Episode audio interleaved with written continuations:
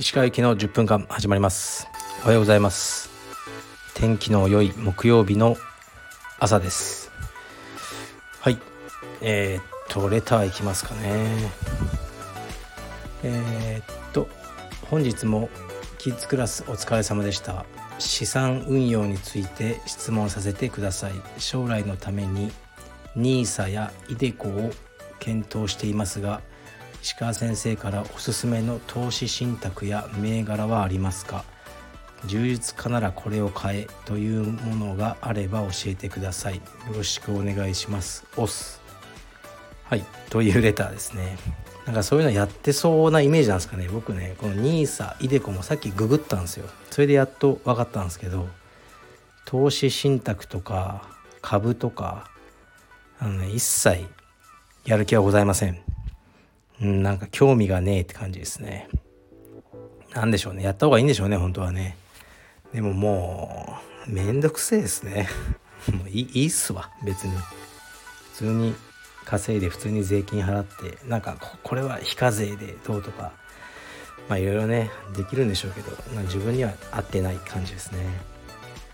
なんか、どっかのどっか忘れたんですけど若いサラリーマンみたいなのが4人ぐらいで集まってずっとやっぱ投資信託とか株とかの話とかしててあ本当ぶっちゃけ まあ申し訳ないですけどねなんかつまんねえやつらだなともう若いのにとか僕は思っちゃいましたね。もっとなんか他に話すことねえのかよとかうんまあ思っちゃうんですよね。すいませんね。僕はあのもうろくに貯金とかもしないであの生きていってますね。はい。では次いきます。えー、っとちょっと待ってくださいね。えー、っとはい。いつも楽しいお話ありがとうございます。オフィスのお昼休みに柔術も写真もやってないおばちゃん2人で拝聴しております。前々から気になっていたこと質問してもいいですか？石川さんはなぜいつも赤い靴下なのですか？何かこだわりがおありなのかと。以前にお答えされていたのならごめんなさい。これからも更新を楽しみにしております。はいありがとうございます、うん、まず質問に答える前にこう柔術も写真もやってないまあおばちゃんってこうねご本人が書いてらっしゃいますけど女性が2人オフィスのお昼休みにこれを聞いているっていうね。なんかすごいシュールですよね。でも嬉しいです。すごい。はい、うん、どういうきっかけでこの僕のチャンネルを見つけていただいたのか分かりませんが一人なら分かりますけどねお二人で聞いてるっていうところがねすごいすごいなんか嬉しいですね。はい。で靴下の件ですけどまずですねあの僕パンツは黒なんですね。もう黒のほとんどまあ真夏以外はパンツはあの、まあ、アンクル丈のえー、黒のウールパンツって決めてるんですね履くのが。たまになんか別のも履きますけど。うん多分2 3 0本持ってるんでそういう黒いパンツを。であのでまあ靴はね靴は大体黒が多いんですよ。白い靴なんか似合わないですよね履いてみたものの。だから黒い靴かブーツを履いて。でアンクル丈なので靴下が見えるんですよ。でそこが黒だと黒黒黒でああんまりねアンクル丈の意味がないんですよね。でなんか黒と赤の組み合わせがもう単純に好きだってことですね。それで赤い靴下を。でも赤いジャケットとかはやっぱ目立ちすぎるじゃないですか。赤いキャップとかね赤いパンツとか。だから好きな赤を入れるとしたら靴下かなっていうのがあるのとと僕らそのスタッフと一緒に自分の洗濯をするんですね道場で。でも洗濯物すごいんですよ。だから道着とかは名前書いてるんですね。裏に小さく石川とか。ででもサイズでもうみんな分かるんですね。僕は一番ちっちゃいんで。でだからパンツとかもあの決まったねブランドを僕は履いててそのスタッフはもう僕のパンツって分かるようにこうしているんですね。で靴下はなんか名前書きたくないですよね。小学生じゃあるまいし。だから白い靴下とか履いてたらスタッフのやつと混じっちゃうじゃないですか。ですから僕はいつも赤い靴下しか、ね、ほぼ履かないんで洗濯物が上がってくる時にスタッフはあこれ石川さんのだなって分かるっていうね。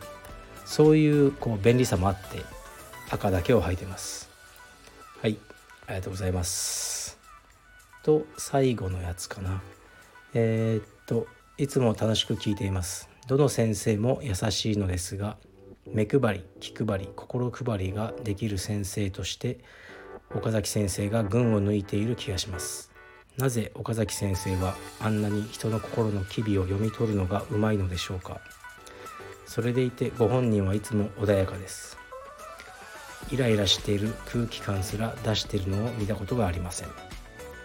はいということですね。まあお褒めの言葉ですね。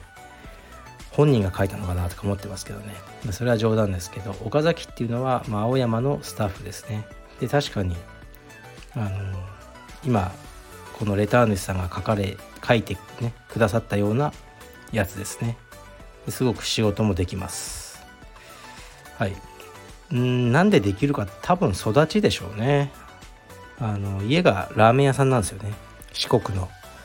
そうラーメン屋さんなのになんかお好み焼きもやっててその店名がちゃんぽんカントリーっていうねもうカオスなあの店なんですよね。僕も行ってみたいんですけどね。でお店の手伝いとかしてたらしいんで若い頃から。それでお客さんのね顔とか見ていろいろお水あのどうですかとかやってたんじゃないですか。そういうのがあの今の仕事に生きてると思いますね。でそう誰かこう誰かのホームパーティーみたいなねととあのー、に招かれた時に彼が夏だったんで B さんだったんですけど途中コンビニによって靴下を買ってましたね。あの裸足で人の家に上がるのは失礼だ。そういう教育を受けたんでしょうね親から、まあ、僕もそう思うんでなかなかいいしつけを親がされたんだなっていうふうに思いましたね。親に感謝です。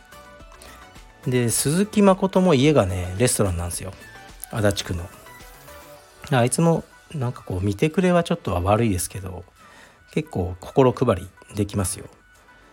でセラも、まあ、セラが一番何て言うんですかね あのマシーンみたいな感情がない人間だと思うんですけどそれはいい悪いじゃなくて。はい。でもまあいつもセラはねいろいろ動じなくてすごいですね。なんか。はい。それもまた大事な素養だと思いますね。ですからあのー、そうですね。やっぱスタッフっていうのはそういうの大事ですね。心配りができるっていうのは。はい。だからみんな仕事自分にまあ向いてるやつしかこの仕事はできないかなと思ってますね。うん。でなんだっけ。ああそうそう。えー、っとまあ沖縄に行くんですよね来週。でなんかその沖縄に行くことがきっかけかどうか知らないですけど結構ね全国からまたアフィリエーション加盟の問い合わせとかポツポツ来るようになりましたね。だからまあコロナの感染状況次第ですけどねあの僕もいろんなところに旅しに行こうと思ってますね。ででもね僕がねほんとできることは結構少ないんですよね。で少ないっていうかそのアフィリエーションの代表としてですけどだから最後はやっぱりそこにインストラクターに全てはかかってると思いますね。あの成功の鍵は。で最近僕の近所のコンビニが潰れたんですけど本当に一番近かったんでなんかああ不便になっちゃうなと思うんですけど、まあ、セブンイレブンなんですけどね。あ作る時に相当もうプロがマーケットリサーチしてるはずなんですよね。うん。でも潰れるんですよやっぱり。あんだけの、ね、フランチャイズで。でまあ後付けだから分かんないですけどなんかねそこ汚かったんですよね。雑然としてるっていうか。入り口が狭くてすごく雑然としてるっていうコンビニだったんでまあ狭かったんで仕方ないんでしょうけどそういうのもあるのかなって思ってますね。で狭いというとあのねもう青山すごい会員さん増えて更衣室が狭いんですよね。本当に。あのー、女子も男子も。でももうどうしようもないんですよね。でそれがすごい僕はストレスでうんいかんなと思ってるところですね。なんか何かね 何かせんといかんとね思ってるんですけどでもどうしようもないっていうね。うん。だそれだけなんですけど。はい。では今日はあそうですね。髪を切りに行って夕方は早く帰宅して息子と娘をプールに連れて行く日です。それでは皆さん頑張りましょう。失礼します。